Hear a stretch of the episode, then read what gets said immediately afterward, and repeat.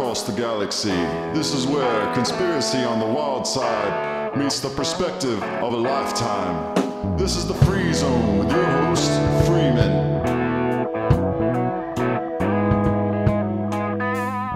Hello and welcome to the Free Zone. I would say that the phrase of our zeitgeist in the current society that we live in is, let's go.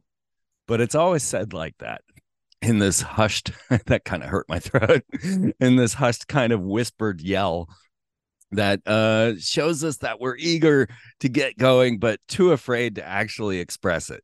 Let's go. We can't yell it. We got to say it like that.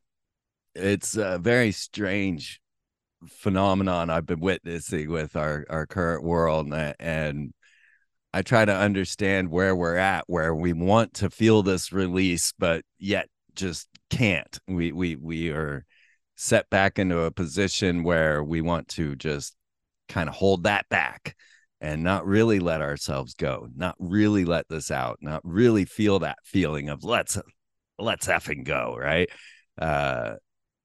It's a place where we have been culled into, just kind of brought down into this space where we can't fully express ourselves anymore. And it's understandable with all of the censorship and madness going on, how we would feel reluctant to actually yell, let's go, and get it out and really do that. So we're going to look into this today. I promised you a little conspiracy therapy as we start to sort out what it is that we really want out of life and how to get there. I mean, that's the real situation that we're in.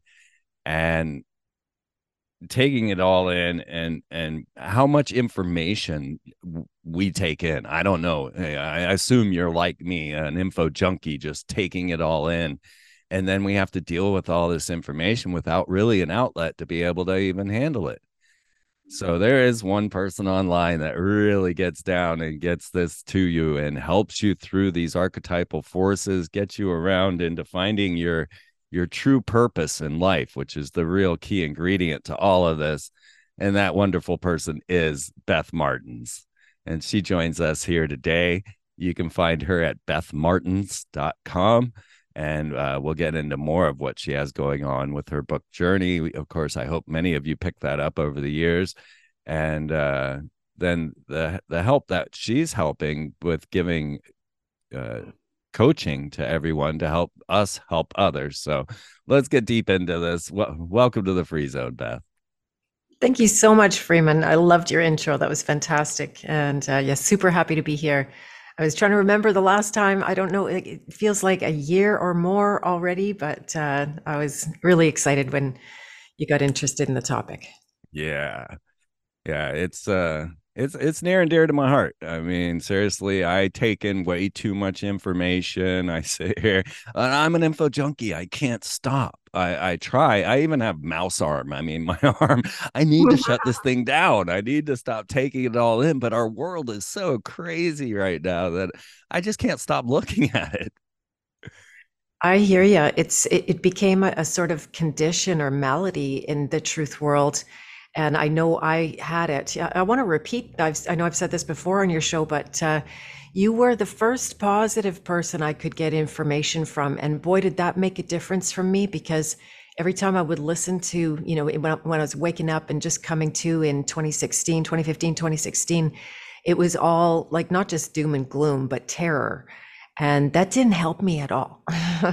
But I found when I tuned in with you, the information was there, but you always had a positive trajectory. What I'm hearing right now in your voice, this, you know, this willingness to get to the other side of whatever that is. And then I have a really specific experience. I was actually going to live stream about it tomorrow as well, a little bit, but, you know, in terms of everything that we've taken in, especially in the last, now, I guess 3.5 going on 4 years, it created for me this full stop, because I had taken in. You know, I've done 268 interviews since 2019, which is a lot for me. You know, just trying to get every little bit of information. What do we need to know? What do we need to do?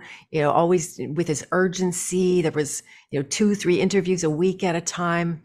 in the law, in health, and always solutions. That's something that, you know, I mirror your platform that way, that I'm not going to bring the fear porn. There's enough people doing that. If you need fear porn, you'll find that elsewhere. But I hit a point where it was a full stop for me. And not only could I not take in any information, it reflected in my physical. I couldn't take in any more food. I could no longer assimilate and digest. And I was very confused by that, because I haven't seen my body do that for 30 years since I was in India. And so it even took me, you know, a week or 2 weeks to tune in, like, something's not right here. And I have been fasting. I'd never in my life have fasted, faced a lot of fears around not having food. And, you know, they say, oh yeah, you know, in 2 days you start eating each other. If you're on a desert island stuck in, you just, you know, it's like, no, I've been pretty much 7 weeks without what people would consider to be food. And here I am, quite alive and feeling a heck of a lot better. I want to say I'm not 100% done on the project. It's going to be a long, ongoing, you know, mindfulness. It's causing me to make a lot of shifts. And for sure, it's causing me to take in less information, which in a way had already been happening, because that's one of the effects that you want to have, say, for your listeners that have the same problem, feeling like they're an info junkie, is you want to start really vetting the sources, and not just, you know, it's kind of like when you go to the grocery store and you look at the Twinkies and then you look at the vegetable aisle or whatever, and you go, yeah, like, I know that always tastes good, but leaves a bad taste in my mouth and leaves a bad taste in my gut. I'm going to start separating the wheat from the chaff, and I'm going to be very careful about where my information comes from, so that I know the source is trusted. And then you reduce your intake and increase digestion. So how's that for first solution off the top? Yeah. I've definitely been thinking about fasting, and I did that the other day, sat there for most of the day, didn't eat, and sat there like, can I do this? And then I broke down and ate. But right. I feel like I do need that kind of purging of everything, shut the computer off, shut the Wi-Fi off, everything. But then I sit there and I'm like, I want some data. I need some more data. And I just can't stop myself. Like, oh, I'll pop that computer back up no matter how much my mouse arm hurts, and start scrolling through my X feed again. You know, it's just like, God, stop, stop.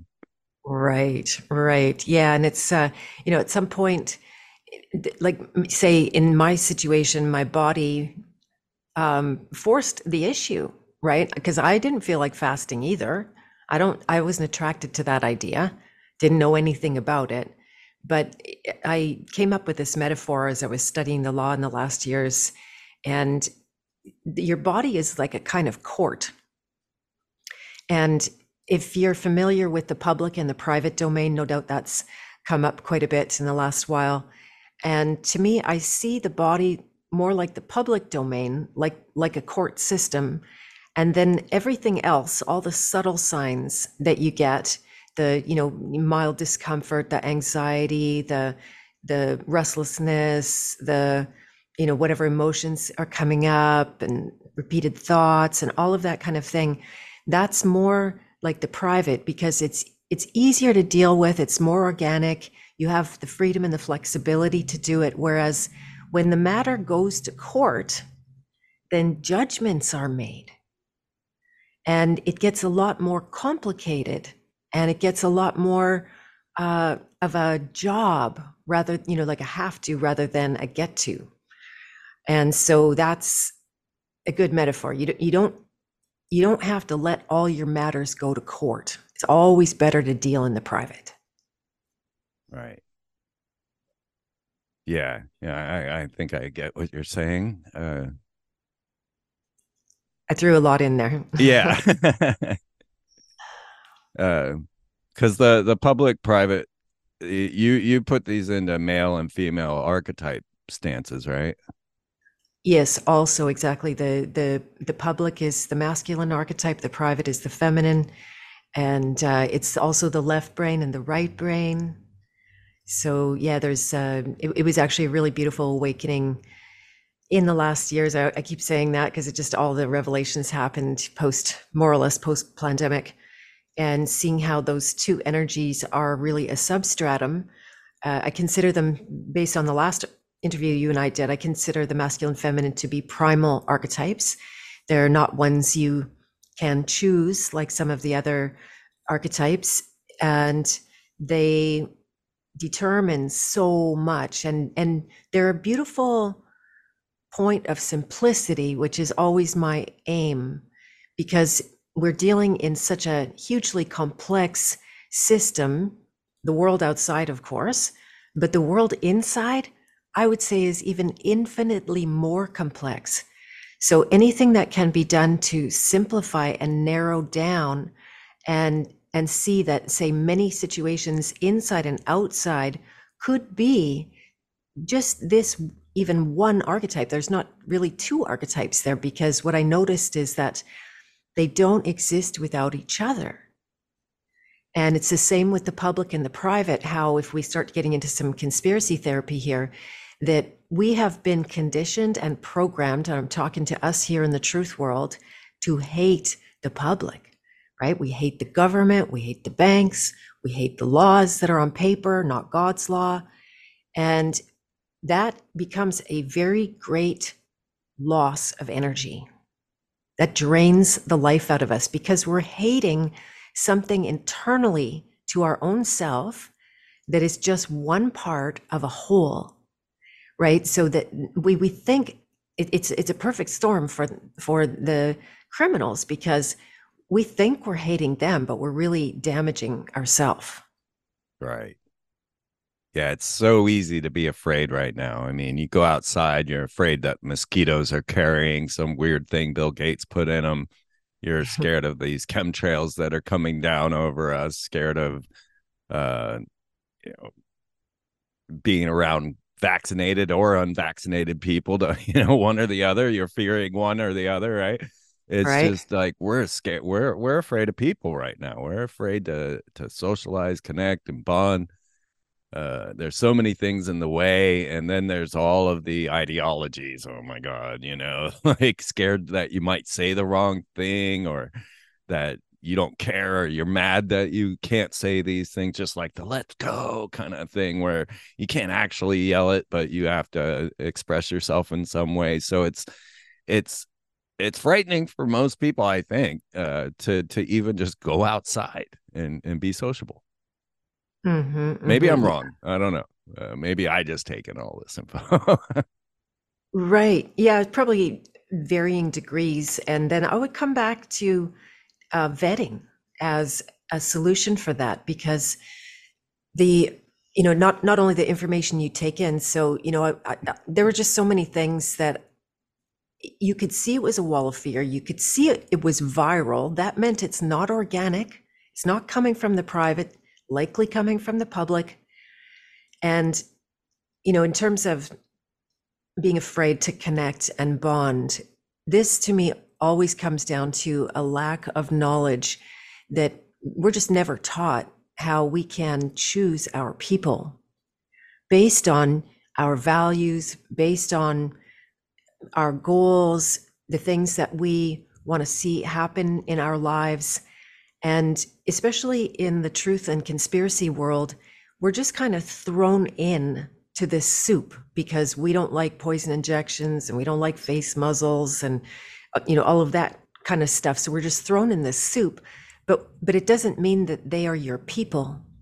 And so, that the ability to connect and bond really does depend on you being around, at least a small handful of your people.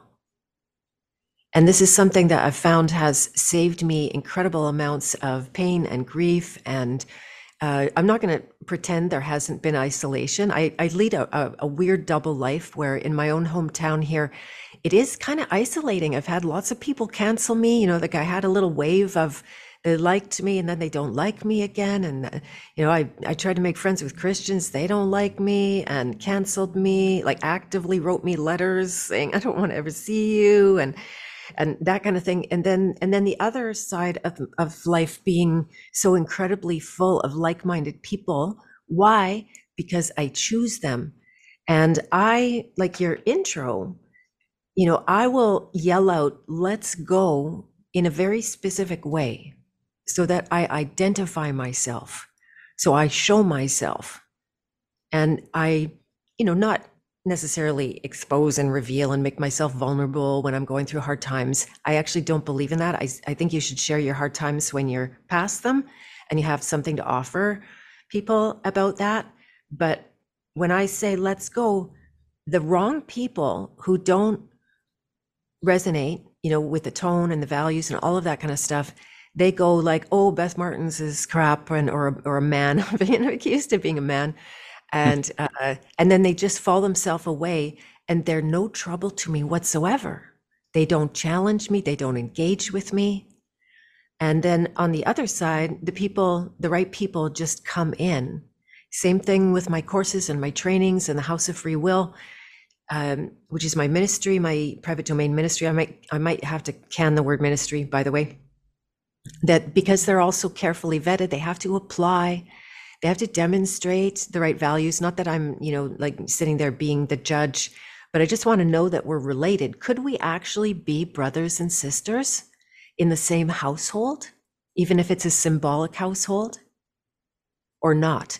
And so this has saved me from the, like that true depth of isolation that I think is happening in the truth world right now. Well, I am trying to find those people. And like you, I've been shunned by all of my neighbors. And I never know when I'm getting weird. I really don't. I think I'm helping, you know. Told one neighbor about the vaccinations back in 2020, you know, right at the beginning of all this, and tried to explain. He never spoke to me again. Mentioned Alex Jones to the wrong neighbor. He literally lifted me up and carried me out of his yard. I didn't even say I liked Alex. You know, I just said that we were on TV together, you know, and next thing I know, I'm being escorted off the property. Like, oh my God. And I'm like, well, please, you know, just tell me why. I just want to understand why. And he's like, I don't have to explain myself to you in my own yard. And I'm like, well, no, you don't. But, you know, damn, I'm curious. I still want to know, you know, like, what is it? Like, and it's crazy. So I don't know how to find people, right? I'm not a drinker. I don't know what to do to go out and socialize and find people. I'm not used to this real world life, okay? Because I've lived my whole life as a nomad, and I'm just constantly interacting, constantly being in life, and just. But now that I'm like stationary, I really don't know how to function. Not to make this about me, but I figure it'll help others too. Absolutely, yeah. There's more than just you going through that, and so yeah. Here's what I would say to other people, because you don't have this problem, but I'll look at that as well from a different perspective. And for the most part, it is a lack of, back to your intro, there's no shout out. There's no like risking putting yourself out there, risking sharing your voice, risking sharing your opinions, knowing that there's going to be a whole bunch of people that don't like them, but there might be some or one or two or a handful that do resonate. So for those that, you know, they're afraid to speak, they're afraid to share what their perspective is, then this is the cure to get past that fear. That's my domain. That's what I'm doing all day long, helping people to let go of as a coach. And to just risk putting yourself out there, risk the attacks, like you got carried off. Because just mentioning somebody's name, usually it's not that bad. Thanks to the internet, you know, it's not going to be a physical assault. Could be an emotional, spiritual assault. You know, words definitely can penetrate, but that's all part of that journey. And it's easy to say when you know that the pain of that isn't there. I know the pain is very real, and I have a lot of compassion for that. Every time I get canceled or rejected, I have to go through something. I do feel like I'm becoming an expert at that. Like that's something God has really trained me for. And you start, there's two things that happen. You start gaining some resilience, because every time you don't die when you get rejected, you prove to yourself that, you know, the programming that says you are going to die, or nobody's going to love you, or you're not going to be in control of your life, or you can't be one with yourself or anyone or anything like that, then you see like, oh, it was lying to me. Oh, there was an illusion of some threat that isn't really there. And yeah, I got to lick my wounds, but it's not the end of the world. And so that's what I would say to other people. Now what I'm hearing on your side is possibly that when it comes to doing this hard work of going through those firewalls, and neighbors are tricky because you've got its location, right? They're just right there, and they might be absolutely the wrong person, which it sounds like both of those were. But if you have a very strong purpose, you said that word earlier, behind why you're going to face the rejection, and don't face the injection, by the way, and make yourself available, more available to the next level, available for your people. Like Freeman, in 2016, I tried so hard to reach you. I tried to find you. I really wanted to talk to you. I didn't know anybody else in the world at that point. Well, I had one friend, and I just didn't know anybody who was really in the know. And I tried to engage, and, you know, for whatever reason, I wasn't successful. That's a little bit off point, but if you have a very strong foundation of purpose, you know exactly why you're making the risks, then it gets you through those harder moments. And then you're giving God a message. Every time you risk, you're saying, okay, I'm coming, right? I'm coming. I don't know what this is going to look like. I have no idea if it's going to work or it's going to fail, if I'm going to, you know, if I'm going to take all this risk and I'll still be isolated or worse. But if you have that foundation of purpose, you know exactly why you're doing it, then it sustains and it keeps you going, and again brings the good kind of resilience. Now, to put this on the opposite, and I appreciate that, but to put this on the opposite side of the spectrum, while watching the Million Man March for Kids in Canada,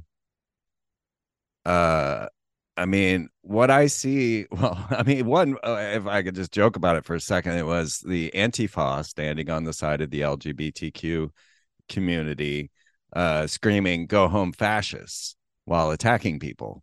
And I couldn't figure out who was on which side of this argument.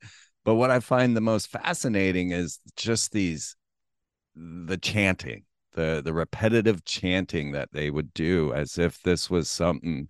I mean, when people gather like this in a communal idea, you know, I couldn't tell whether that march was for the LGBTQ or against it. I just couldn't tell.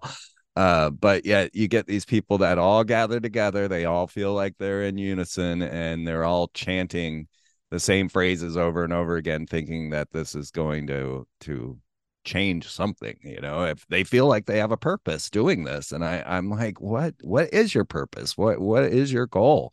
What do you hope to achieve with this? It didn't make any sense to me at all. And I've seen this in all protests.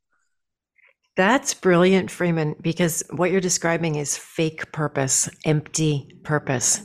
And it comes through that groupthink. And that's amazing. You tuned in with the chanting thing, because to me, that's hypnosis. You know, you're doing it to yourself as you chant, and it ties into the theme that I've been speaking about, the ascension madness kind of thing. And this hypnosis, what it does is it numbs you out and it dumbs you down. I had a roommate die of cancer this way. She was chanting and chanting in the, I think, Sukyo Gai Buddhist community. And her friends told her, don't go, you know, for treatments, which I actually kind of agreed with on the medical side. You know, you don't need anything. You just need to chant. And so she chanted her brains out. I know. And then she died. And you know, to me, it was like it created this dynamic of, and I've actually mapped out 5 stages of this dynamic just to kind of detail it down, where in that, you know, like the chanting is a kind of ascension madness, right? It appears to be raising power, and you feel so strong, and every time the words come out of your mouth, they're drenched in emotion. It brings up emotion because you're in that collective in that like protest setting in Canada here. You're in that collective emotion. It compounds and becomes even stronger and more blinding, right? And it you know, so there's these 5 stages I mapped out. That the first stage of this, what is really truly you know, a hypnosis rather than an awakening of some kind, is, you know, it's you get blissed out. Your mind is consumed. It's basically busy repeating words, so you can't really fit a whole lot of other thoughts in there. So there's the rest from the thinking mind, and people call that peace, and there can be a peace element to it. Peace is not the destination, by the way. In a more extreme case, what that peace really becomes, or can even be, is apathy, right? You don't care. You've got this fake purpose, this fake mission, this fake illusion of unity. I could talk about unity for a long time. That's one of my pet peeves right there. When apathy goes to the next level, it becomes no empathy. That you literally are not in touch with the feelings of the other. You cannot absorb or be aware of how the other is feeling. Like when you told your neighbor about the poison injections, you probably instantly saw she didn't like that information, right? You had empathy for her response. When apathy goes to the next level, it becomes dissociation. So then I would want to start beating it into them, right? Like if I were on the opposite of my spectrum, then when they didn't accept my information, if I were a lesser person, or if I, you know, had less integrity or whatever, or empathy, I would have tried to force them to believe me. Right. And that's exactly where it's headed, because the next stage after dissociation, when there's literally no communication between you and your being, it turns into psychopathy. Yes. Yes. Right. Yeah. Right. Yeah. So that's why it's so dangerous. It seems harmless enough. And I've had to take a really good look at, I've got 4 CDs full of mantras. And, you know, just to see, like, what is the actual effect that I'm creating for myself and listeners through this? And I've come to some good answers around that. I'm back into music. I got a really fancy guitar on deliver right now. Pretty excited. Nice. Yeah. Yeah. Special edition Ibanez through, do you know Tim Hansen? No. He's my son is a fan of Polyphia, and this is just a very young, like, holy mackerel guitar player. I'm pretty sure he's got Satan on his side or something like that, because it's got that, you know, magical element to it. I shouldn't say that. That's not a claim. Just, you know, he's off the charts.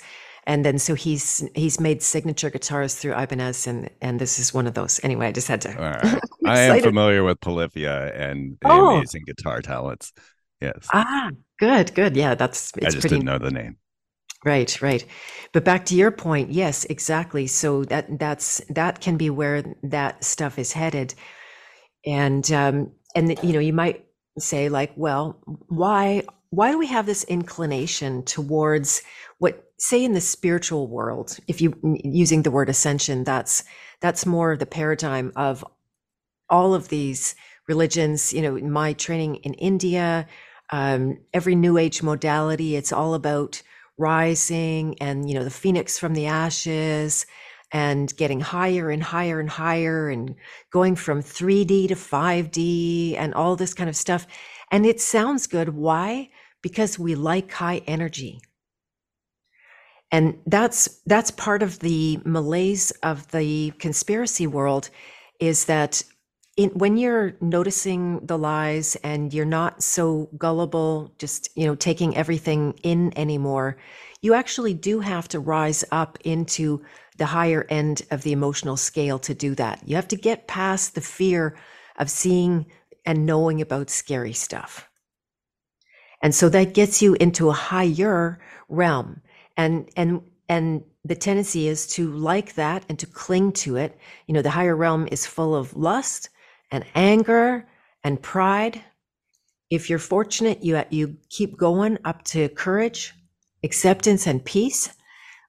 And that's where the more spiritual world gets stuck in courage, acceptance, and peace.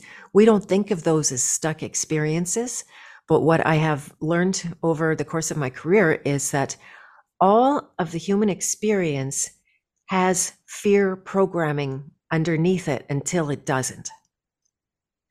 And especially because of the depths, you know, we're born into slavery.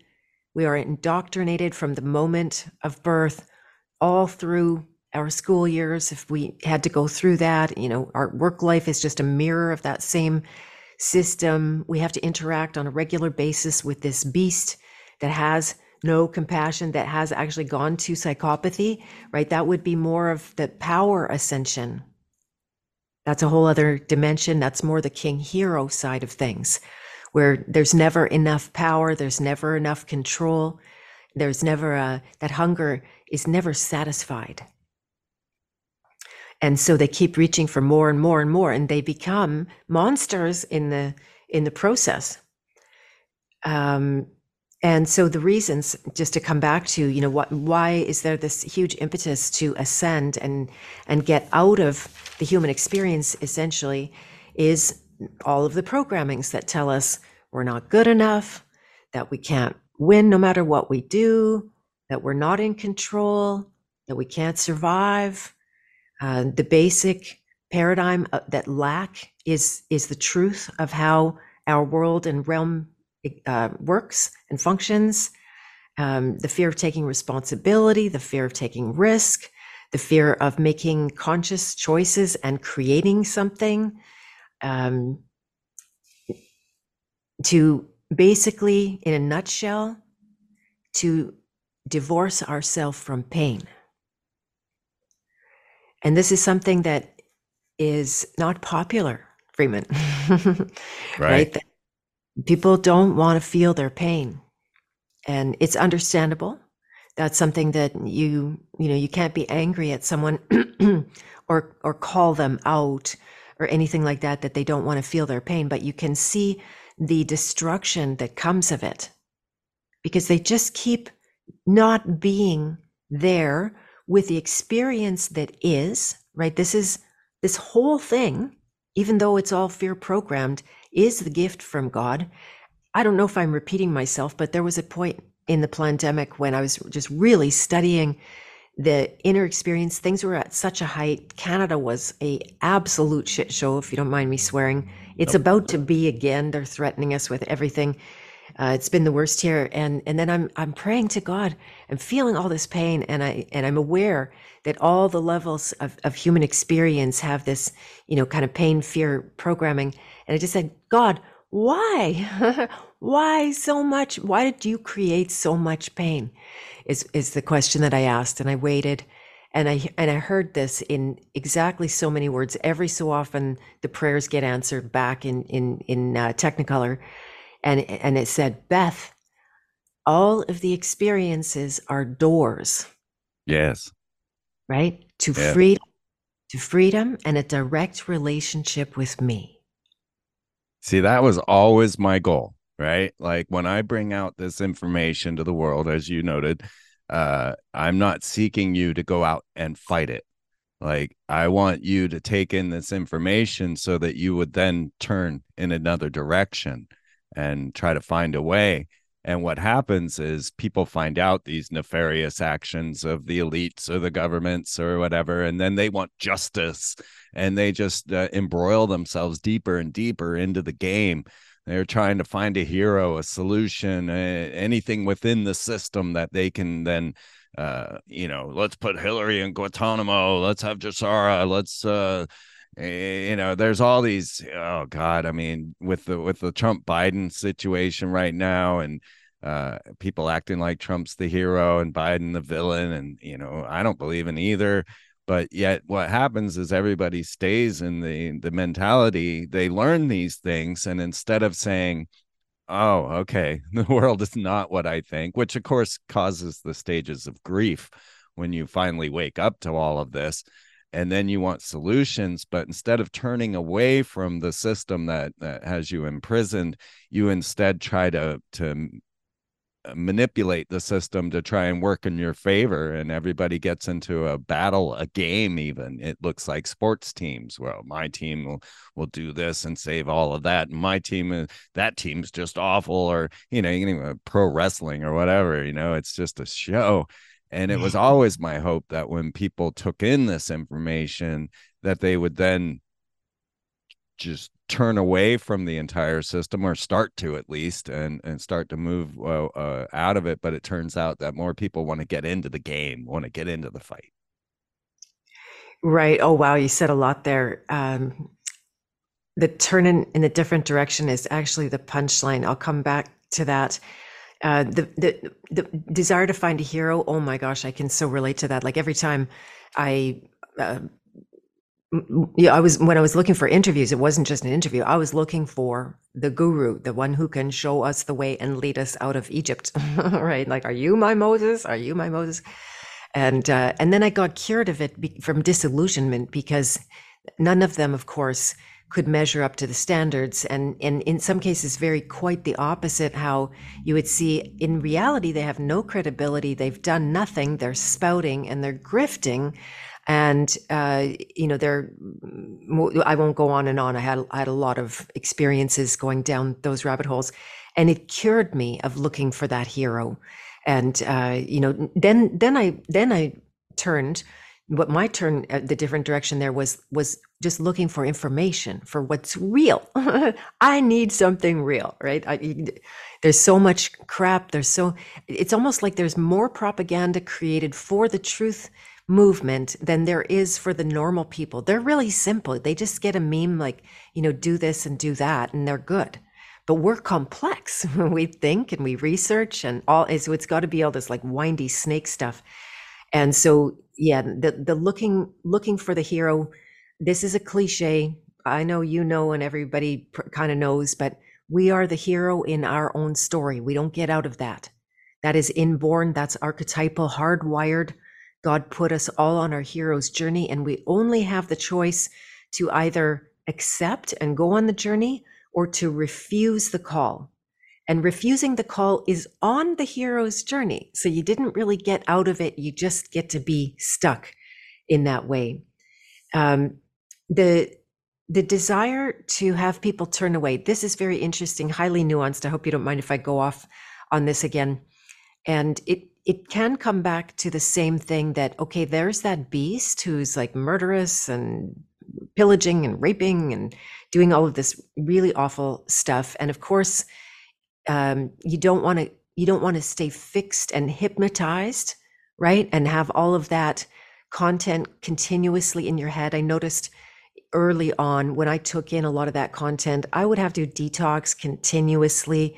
I'd go to bed with bad visions. I don't even want to say, so I don't plant that in anybody's head. And so it really did cure me of like, okay, I know that's happening. I'm not afraid to know that's happening anymore. That's a step up, but neither do I have to consume that and make that part of the fabric of my own thinking and ultimately, my body, my heart, my mind. And then there's also just that element of turning away from, and so recently I've been down this private domain rabbit hole because it had the most promise of anything. In all of my law interviews, I was able to come to a conclusion, which was a miracle. I didn't think it was going to happen. I went to bed with a question mark in my head. I woke up with a question mark in my head. It was just disappointment at every turn. But I did finally resolve and get clear in myself that there are two solutions in law. One of them is called court procedure. And this is something that personally I will avoid like the plague, not learning about it, but actually being in court. I will go out of my way to handle my matters in private. And but nonetheless, not everybody has that choice. We saw a lot of people got pulled in here in Canada. Like there's been court case after court case after court case of people who were like, you know, beaten at a rally, and then they were charged and they're driven out of town and they're, you know, like just like totally abused, but then they have the charges and they were in court. They couldn't sidestep it. So without that basic knowledge of court procedure, they are lost. And in the hands of lawyers, you must know already, it's way worse for you. But if you don't have the knowledge, then they're going to kill you because they've got the upper hand and they don't mind, you know, the lying and the corruption and the cashiers waiting for their dollars, right? So you got to be very, very aware, not just aware, but knowledgeable in that case. And then the other conclusion was to. And that's about 10% of the energy that I would give it. And unless I'm in a situation, then I would be forced to give more. But 90% of my energy is going into the private, right? To know what the private domain is, because we're quite blind to it. We have been mind wiped of it. We don't know what it exists. We're like fish in water, swimming around, looking for the water. And we think it's not there, but it's right there.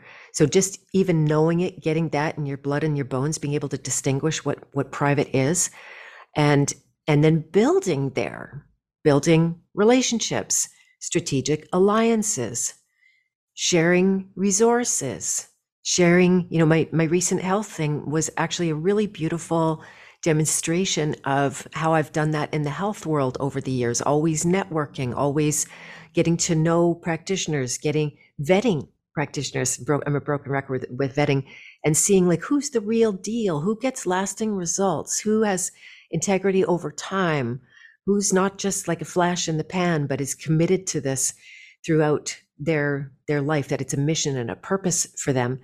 And then so by the time I needed somebody, I was very ready, and I had some amazing people to assist me during that time. I would have been lost. I might have been, you know, I don't want to be too dramatic. I might have been dead just of the whole thing. I didn't know up from down at times.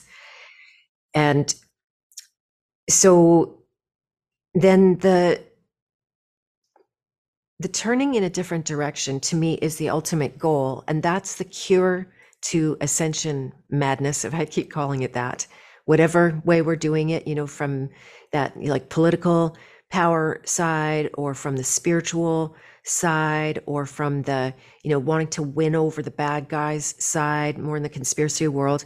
The ultimate goal and the cure to that, if I cut right to the end of the presentation, is to turn in a different direction, not necessarily turning away, but to change your ways, to demonstrate like not only feeling and thinking differently, but acting differently and being in relationships in a different way, right? That's the true, what, you know, in the alternative to ascension is redemption.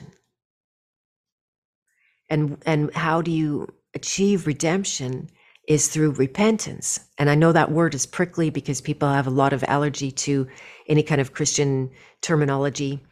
I don't anymore, so I'm just using it freely because my words are all the words that come out of my mouth. They're my words.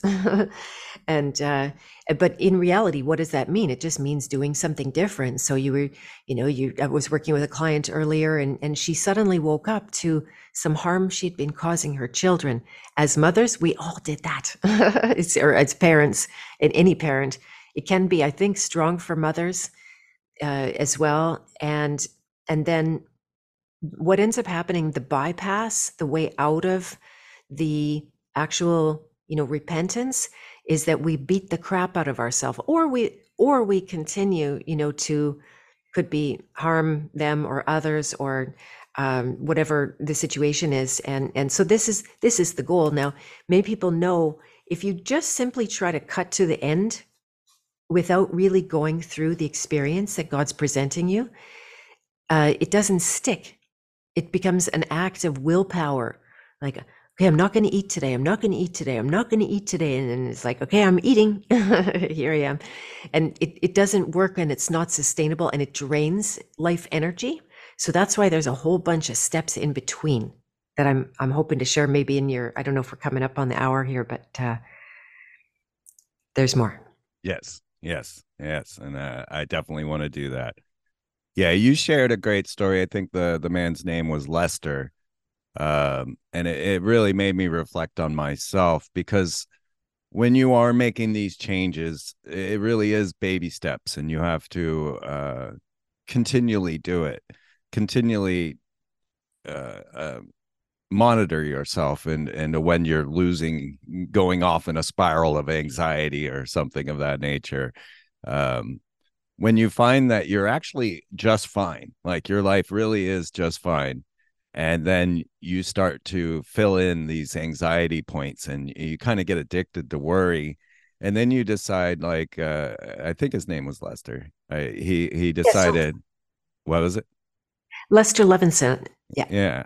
And you suddenly decide, wait a minute, I could try not feeling this, and start to release all of these anxieties.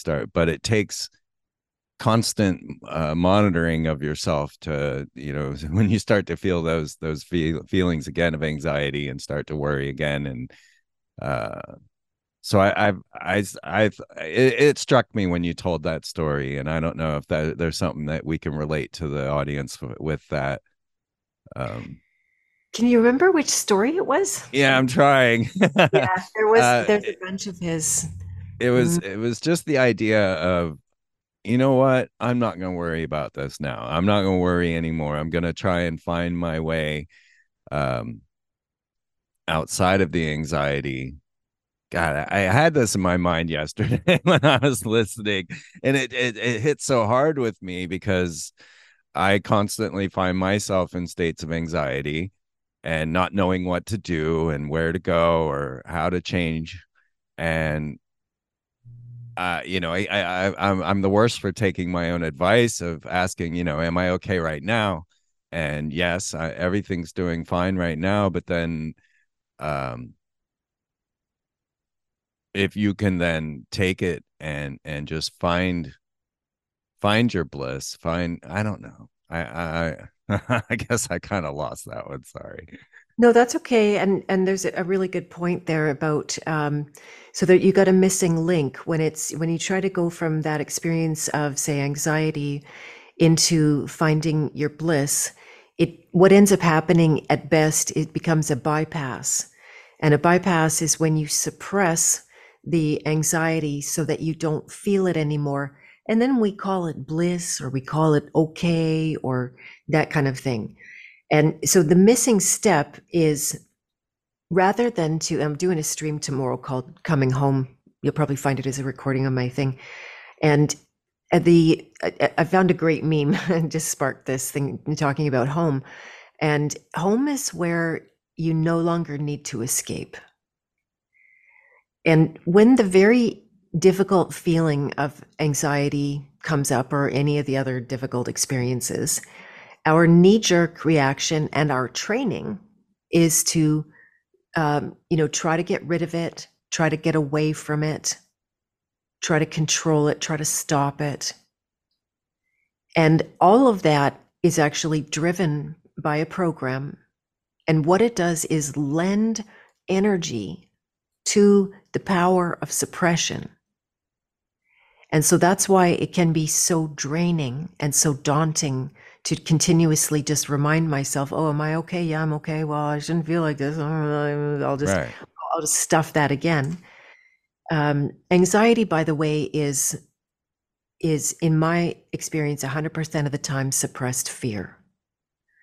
So you get the high level, or not the high level, but you get this, by the time the signal reaches you, it's muted. And it has no particular attachments to, say, circumstances. It can come for no reason at any time. It's just there. And it's really just that, you know, the deeper fear is trying to come up. It's humbly asking for your attention, saying, me now? Is it time for me now? Could I come up? And for your freedom, not to torture you. Yes, feeling the deeper fear is very painful. But that allergy to pain has made us, unfortunately, allergic to ourselves. And so we end up just rejecting all of our inner experiences, and you know, ultimately you have to numb out, because nobody can exist 24/7 in a fear state that they're aware of, right? That starts to short out the nervous system. You ride the adrenals, which I'm very aware of now. And so the only way out is through, right? Just to throw another cliche at you. And really, ultimately, it's incredibly simple, but it can be very difficult to start, is to just allow the experience that's coming up to rise all the way. And then you'll become the witness of all of its threats. And it's going to yell at you saying, you're going to die, you're not in control, and nobody loves you. And, you know, that can come from all angles, whether it's you can't get your own love, or you can't get the love of somebody who's even passed in your life, or you're projecting that you can't have that love, or, you know, the flip side of being afraid to die is actually wanting to die, but it's identical. So it will come up with all kinds of threats. You're not in control, you're being controlled, something bad is going to happen if you feel this fear. And so you need to be able to feel it and sense those threats and see them for what they are, not through a couple of doors where you're removed from it, but you're just face to face with that program yelling at you. And then you look at it and you say, well, did I create you, or did you create me? Right? Some points of discrimination, and talking to it as if it's another being, but really it's not. So that's really just, it's a technique, not the truth of it. So that's actually very important. These are not entities we're dealing with, although that can be another big subject. And then, so once you face it and you're like, okay, bring it on, right? When I was sick, you would not believe the river of death that came through me. Oh my gosh, intense. And there came a point, because I'm a Scorpio. I recently had my chart read. I never do. I think that was the first time in like 5 years.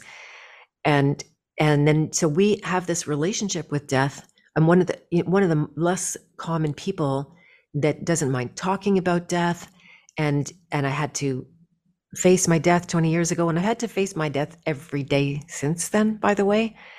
And then, you know, then there was this like, bring it on energy. I've been through so much of it. It did not kill me. I know for a fact that even if it took my body out, I don't die. I know that 100%. And it was just this, bring it on. Okay. Coming through. Oh, more coming through, more coming through. And then coming out the other side, victorious, right? All the threats were empty.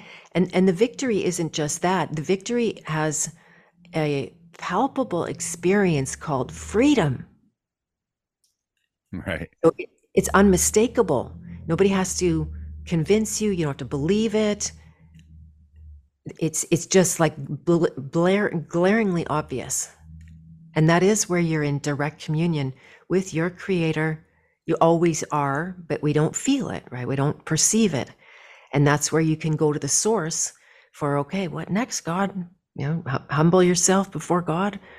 You know, I know people don't like the concept of sin, but it's just basically, what wrong direction were you going in? It's going to teach you right away. Right? That's where I'm perpetuating this pain.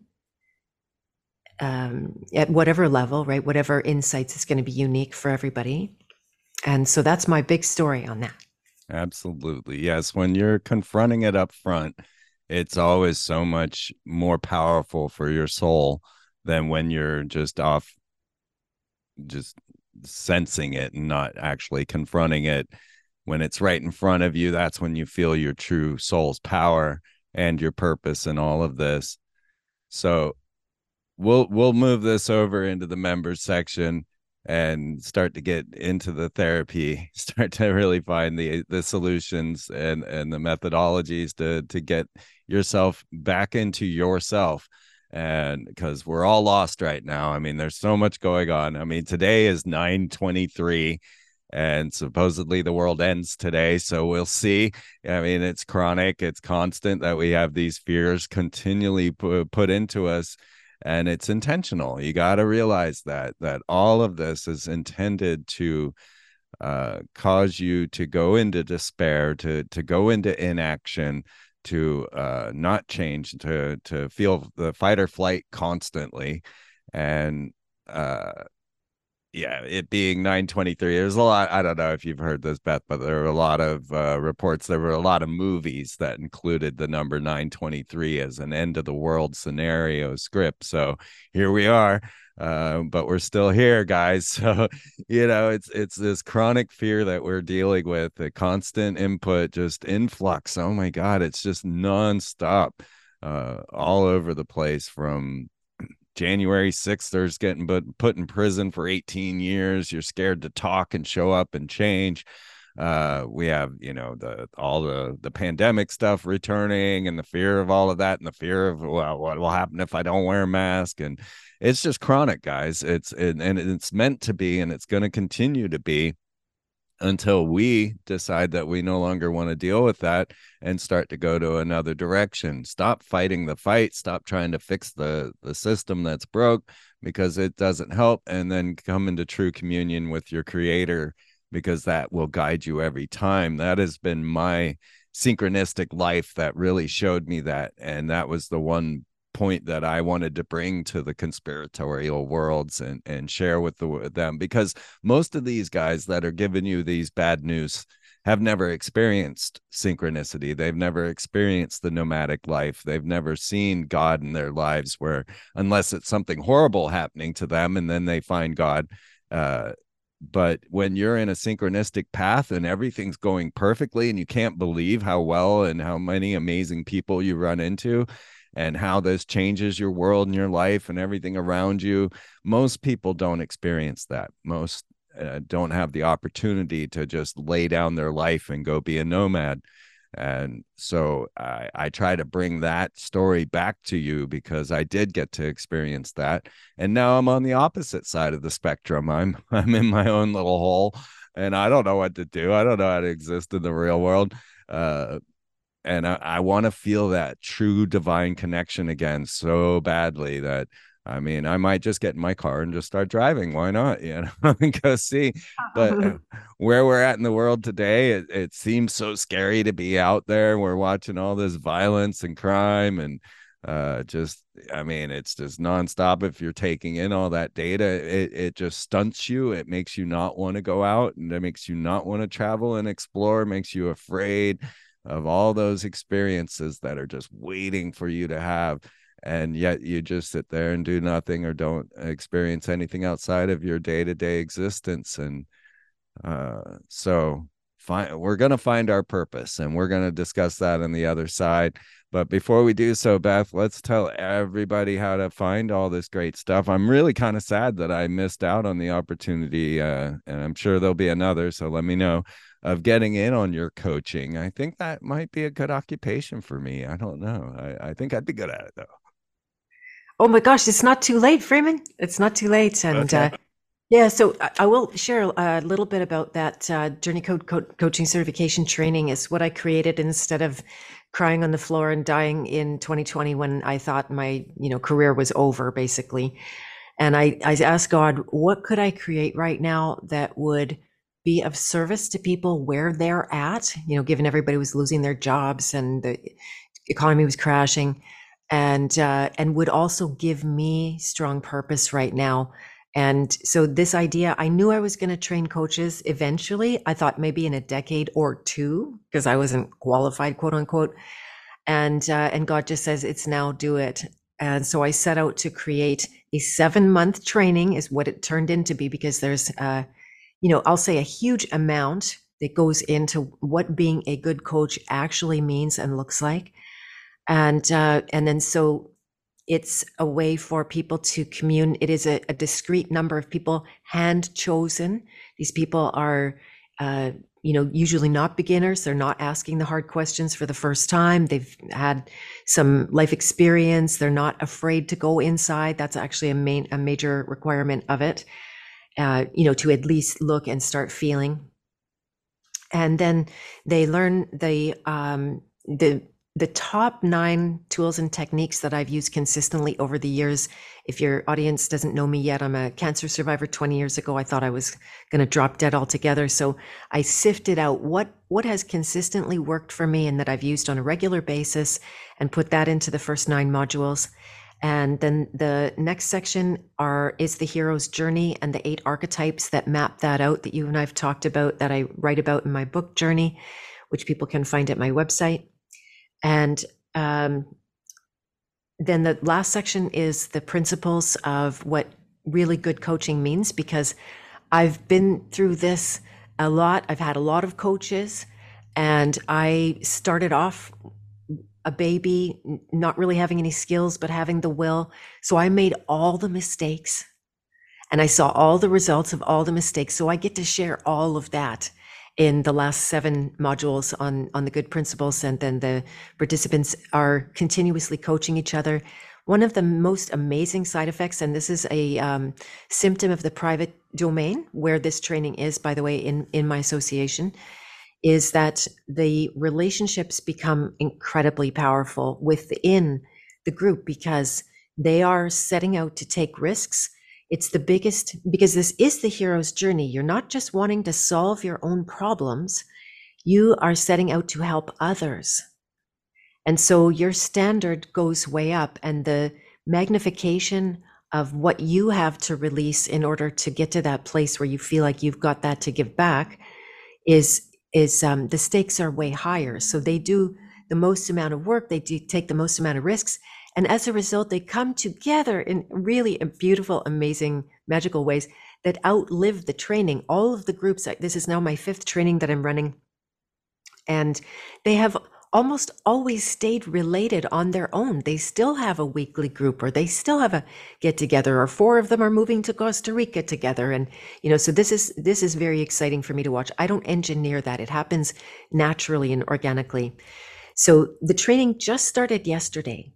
That means that there's only 1 class missed. Everything is recorded, and so you really effectively don't miss anything. You've got a huge body of materials online to access as you go through, and private forum, private Telegram group to facilitate those relationships, and a bunch of bonus courses like the How to Work with Goals in the Magic of Goals, the King Hero's Journey, which is a deep dive right into the 8 archetypes, and Primal Power that you and I talked about in the last interview is also included, where you get the masculine, feminine, victim, prostitute, and child archetype work as well. So that's going on, and yeah, it's not too late. So if you or any one of your listeners want to have a conversation with me, it is by application only. So it's not something you can't just come along and click the button.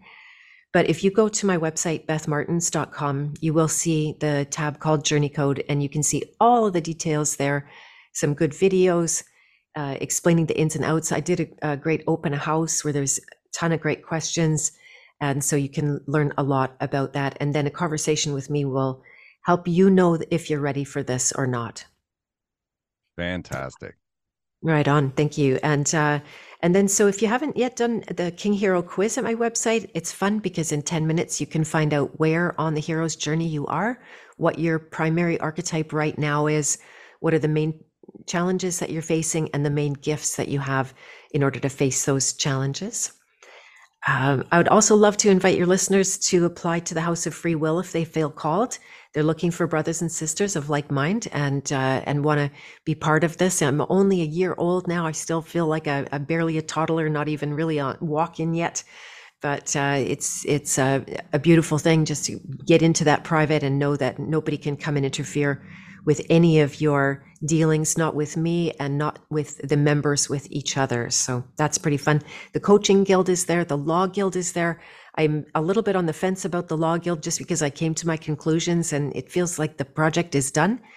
But the ministry now has a library. I believe there's up to more than 30 workshops that I've done in the last, hosted guests for, all solutions oriented, whether in law, in health, in spirituality.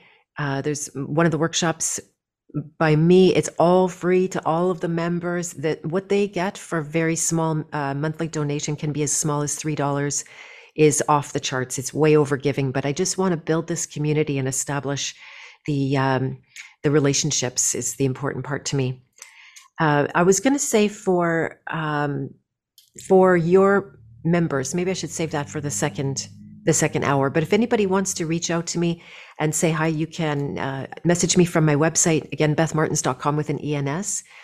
There are courses you can do all by yourself. If you feel like you just want to like touch base, you can do a Find Your Sacred Purpose course.